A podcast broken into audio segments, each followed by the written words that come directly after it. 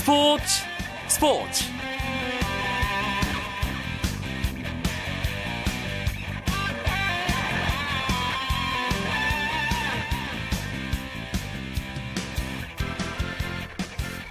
안녕하십니까 스포츠 스포츠 아나운서 이광경입니다. 두산의 보류 선수 명단에서 제외된 김선우 선수의 차후 행선지에 대한 관심이 아주 뜨겁습니다. 두산이 김선우 선수에게 은퇴를 권유하며 코치 연수를 제안했지만 김선우가 이 제안을 받아들이지 않았다는 사실은 이미 알려져 있죠. 이에 따라 김선우 선수는 이제 어느 구단과도 계약이 가능한 상태에서 내년 시즌에 뛸 구단을 알아보고 있는 상황입니다. 현재 한화가 김선우에 대해 긍정적인 태도를 보이는 것으로 알려져 눈길을 끌고 있습니다. 몸 상태만 괜찮다면 영입할 수 있다는 긍정적인 반응이 나오고 있고 조만간 결정이 날 것이라는 전망까지 나오고 있습니다. FA 시장에서 정근우와 이용규를 영입해 전력을 강화한 한화 이글스가 메이저리그 출신 김선우 선수까지 잡게 될지 주목되고 있습니다. 이렇게 프로야구 스토브리그에서는 선수들의 이동이 쉼없이 이어지고 있는데요. 오늘 화요 초대석에서 만나볼 선수도 최근 팀을 옮긴 프로야구 선수입니다. 2차 드래프트를 통해 두산에서 LG로 유니폼을 갈아입게 된 임재철 선수가 오늘의 주인공입니다. 임재철 선수와의 만남은 잠시만 기다려 주시고요. 먼저 오늘 들어온 주요 스포츠 소식부터 정리해 드립니다.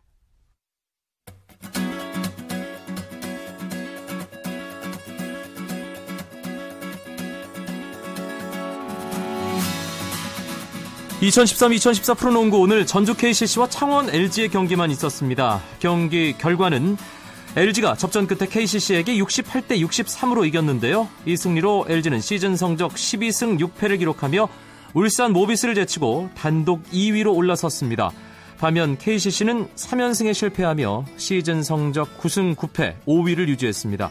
이 경기에서는 이번 시즌 프로농구를 뒤흔들고 있는 대형 루키들의 맞대결로 눈길을 모았는데요. 시즌 신인 드래프트 1순위 김종규와 김민구의 맞대결이 처음부터 펼쳐져 처음으로 펼쳐졌습니다. LG의 김종규는 10득점 9리바운드를 기록하며 팀 승리를 이끌었고 김민구는 승리는 비록 내줬지만 13득점에 9개의 리바운드로 맹활약했습니다. 프로배구도 남자부 한 경기만 펼쳐졌습니다. 대한항공과 러시앤캐시가 맞대결을 벌였는데요. 대한항공이 세트스코어 3대 0으로 어, 손쉬운 승리를 거둔 것 같습니다. 하지만 경기 속으로 들어가 보면 3세트가 V리그 역사상 최고의 접전이었습니다. 양팀 24대 24로 듀스에 돌입한 이후 56대 54가 돼서야 3세트를 끝냈습니다. 양팀 합계 한 세트 109점은 단일 세트에서 나온 득점으로는 역대 최다 기록이었습니다. 대한항공에서는 외국인 선수 마이클이 41득점으로 가장 많은 득점을 올렸고 레프트 신영수가 14득점, 곽승석이 서브에이스 2개를 포함해 11득점으로 공수에서 팀 승리에 기여하며 팀을 단독 선두에 올려놨습니다. 프로야구 넥센이 외야수 장민석을 두산에 내주고 내야수 윤성민을 받는 1대1 트레이드를 두산과 합의했습니다.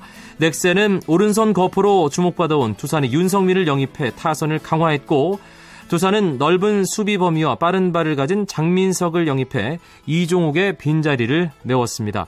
장민석 선수는 지난 시즌까지 장기영이라는 이름으로 활약하다 최근 이름을 바꿨습니다. 프로축구 전북 현대에서 뛰던 수비수 김상식 선수가 이번 시즌 종료와 함께 선수 생활을 마감합니다. 전북구단은 김상식이 다음 달 1일 열리는 서울과의 리그 최종전을 끝으로 은퇴한다고 밝혔습니다. 김상식은 지난 1999년 프로에 데뷔해 K리그 457경기에 출전해 18득점 17도움을 기록했습니다. 국가대표로도 활약한 김상식은 은퇴 뒤 프랑스 프로축구 올림픽을 이용해서 지도자 연수를 받을 계획입니다.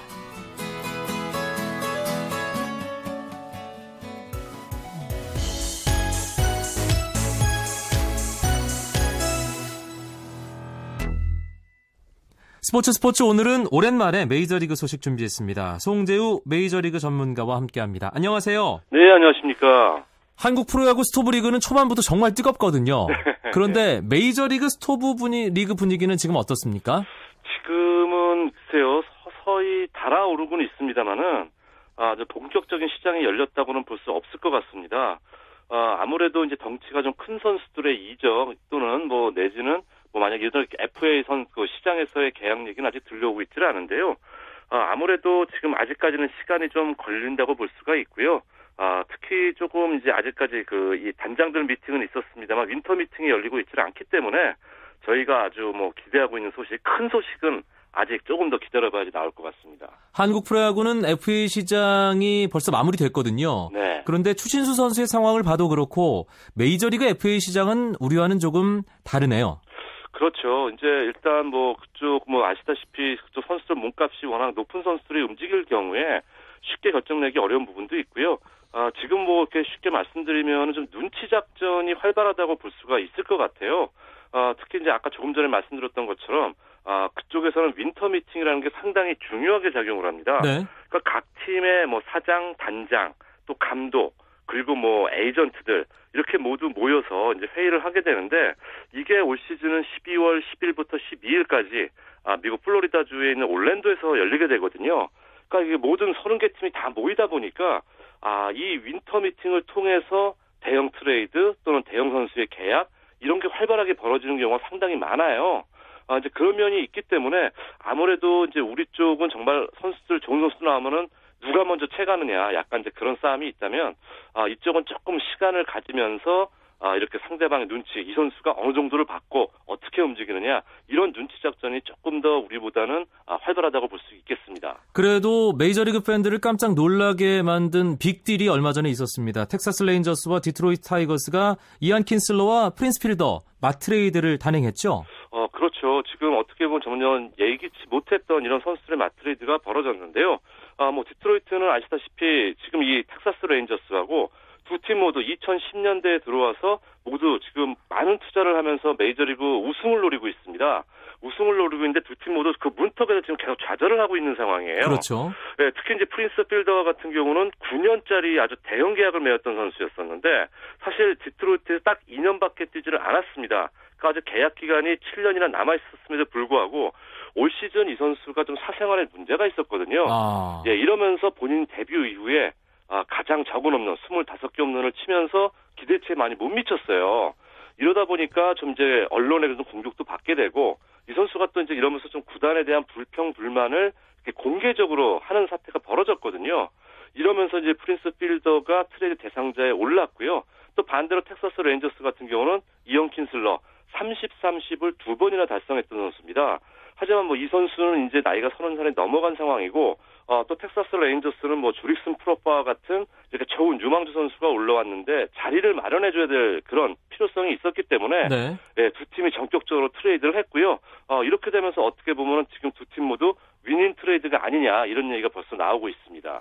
한국 팬들 입장에서는 역시 추신수 선수의 거취가 가장 궁금한 문제입니다. 앞서 네. 이야기해 주셨던 어, 여러 가지 뭐 상황들 winter 네. 미팅이 이제 12월에 열리는 그런 상황들 네. 추신수 선수가 과연 어떤 식으로 행보를 잡게 될지 네. 그 부분 어떻게 지켜볼 수 있을까요? 자, 이제 아무래도 지금 추신수 선수가요 이렇게 보시면 될 것 같습니다. 현지에서 아, 올 시즌 FA 등록을 한 선수가 147명이에요.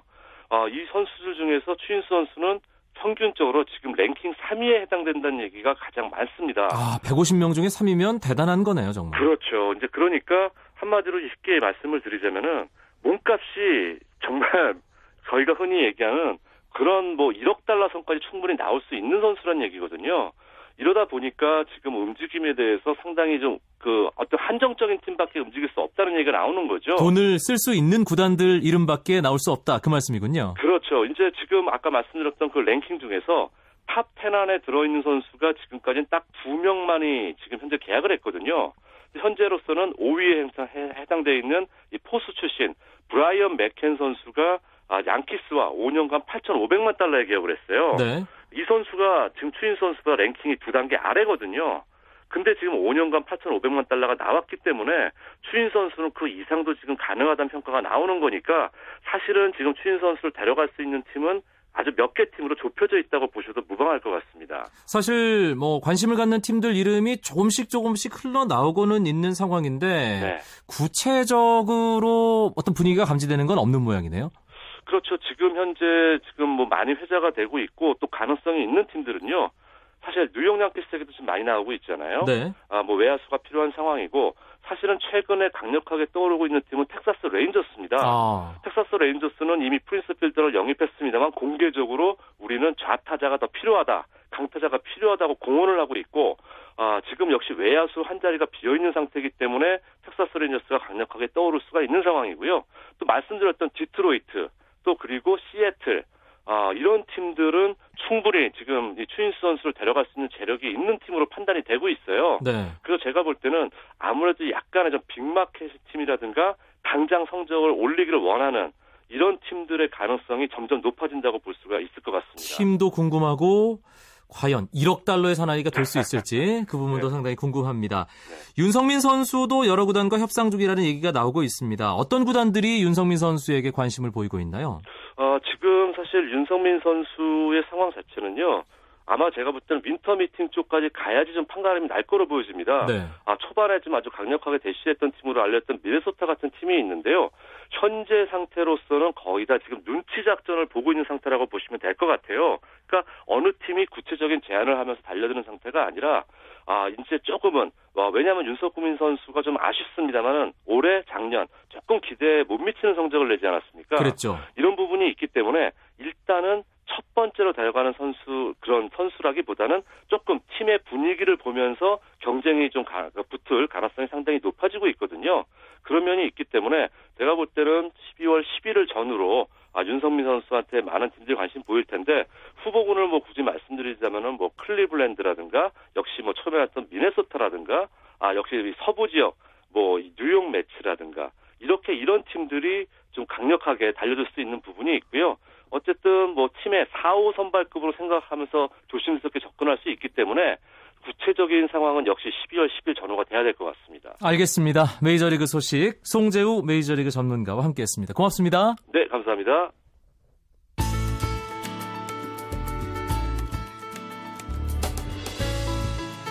스포츠가 주는 감동과 열정 그리고 숨어있는 눈물까지 담겠습니다. 스포츠 스포츠 이광용 아나운서와 함께합니다. 스포츠계 화제 인물을 만나보는 화요 초대석 시간입니다. 오늘은 지난주에 있었던 프로야구 2차 드래프트를 통해 새로운 야구 인생에 도전하게 된 선수를 만납니다. 이제는 LG 트윈스 선수라고 해야겠죠? 임재철 선수 안녕하세요.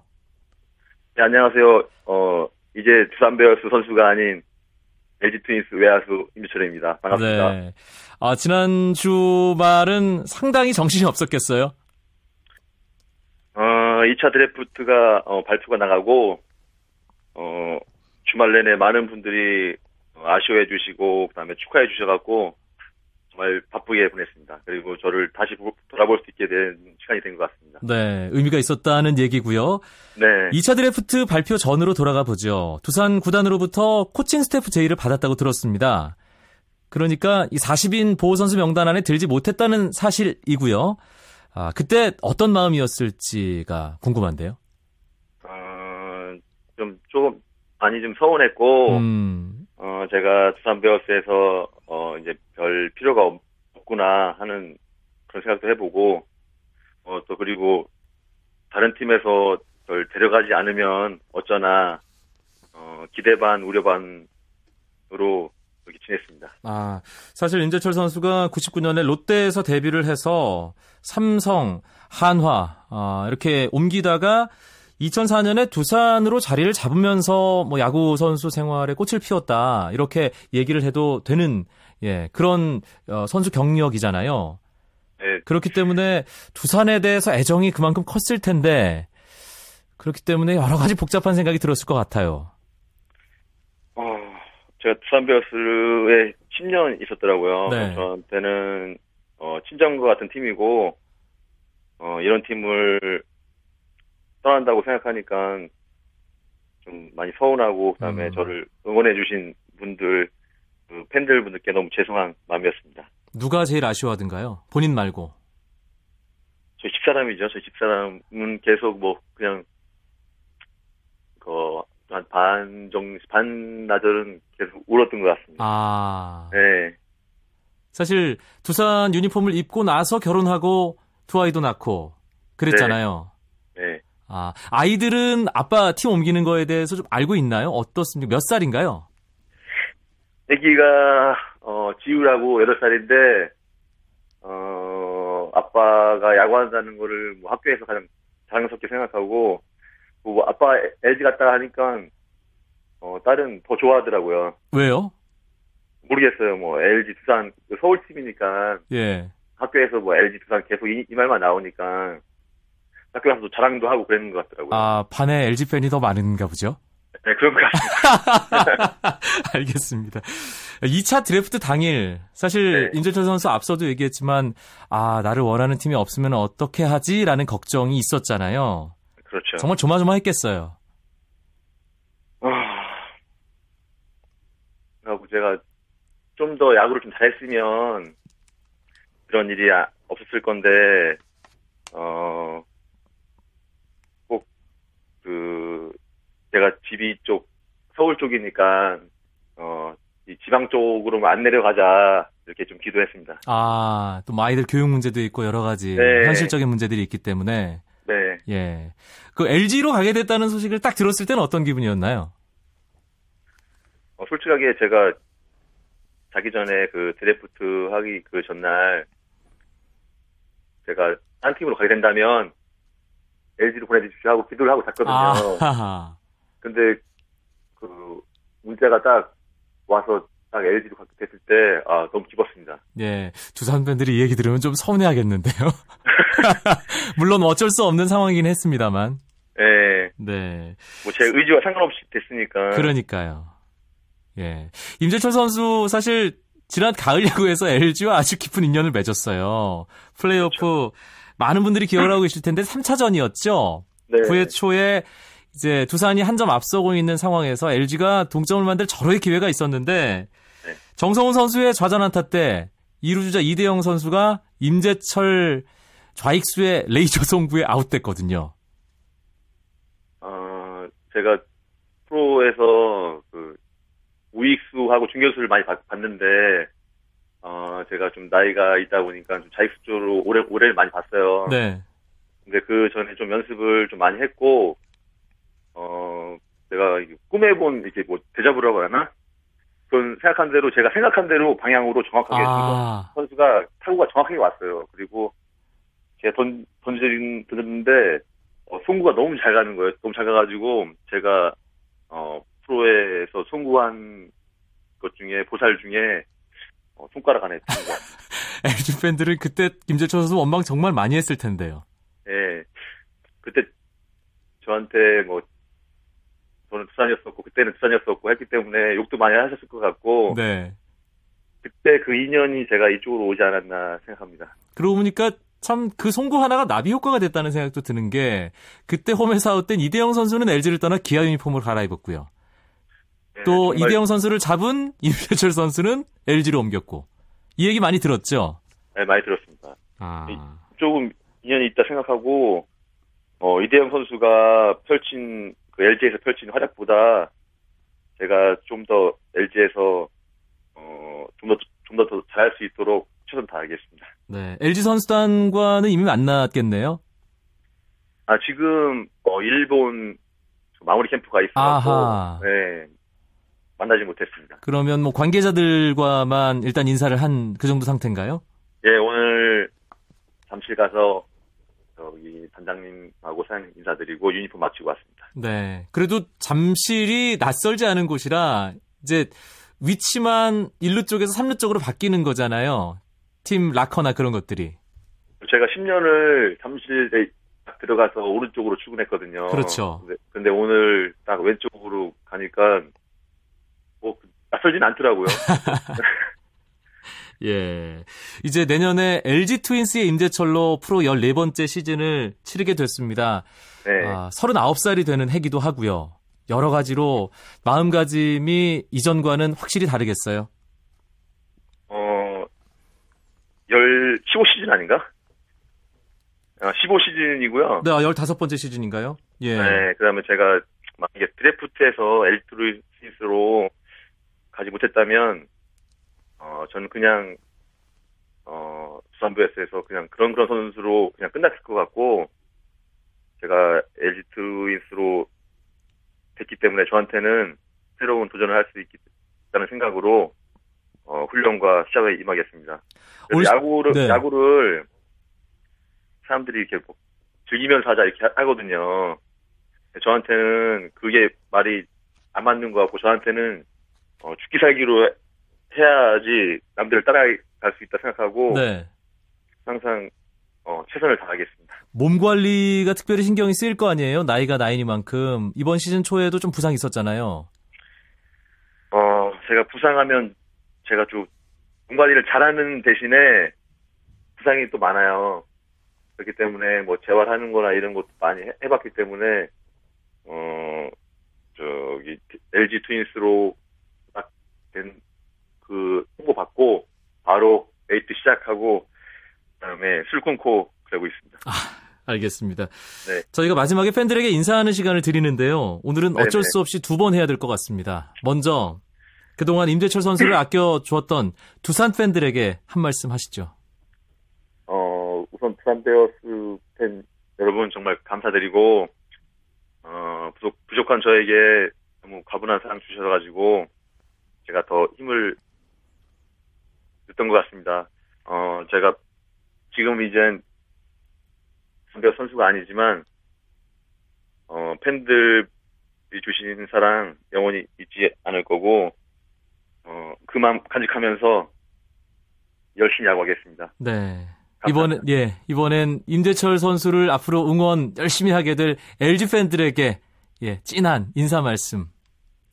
어, 이제 LG 트윈스 선수가 된 임철이고, 어, 제가 영문구단에서 야구할 수 있게 돼서 너무 기쁘고, 그 다음에 그, NLT 못지않은 응원을 해주시는 그 LG 팬들이 생각하고, 어, 저 두산에서 왔다고 많이 미워하지 마시고, 그 다음에, 어, 저도, 저 또한 최선을 다해서 그 내년에 LG 트윈스가 우승할 수 있는데 도움 드릴 수 있도록 최선 다하겠습니다. 네. 화요 초대석 오늘 2차 드래프트를 통해서 두산에서 LG로 팀을 옮긴 임재철 선수 만나봤습니다. 내년 시즌 멋진 나라 기대하겠습니다. 고맙습니다. 네, 고맙습니다. 내일은 재미있는 농구 이야기 준비해서 여러분들 찾아뵙겠습니다. 멋진 화요일 밤 보내십시오. 아나운서 이광용이었습니다. 고맙습니다. 스포츠 스포츠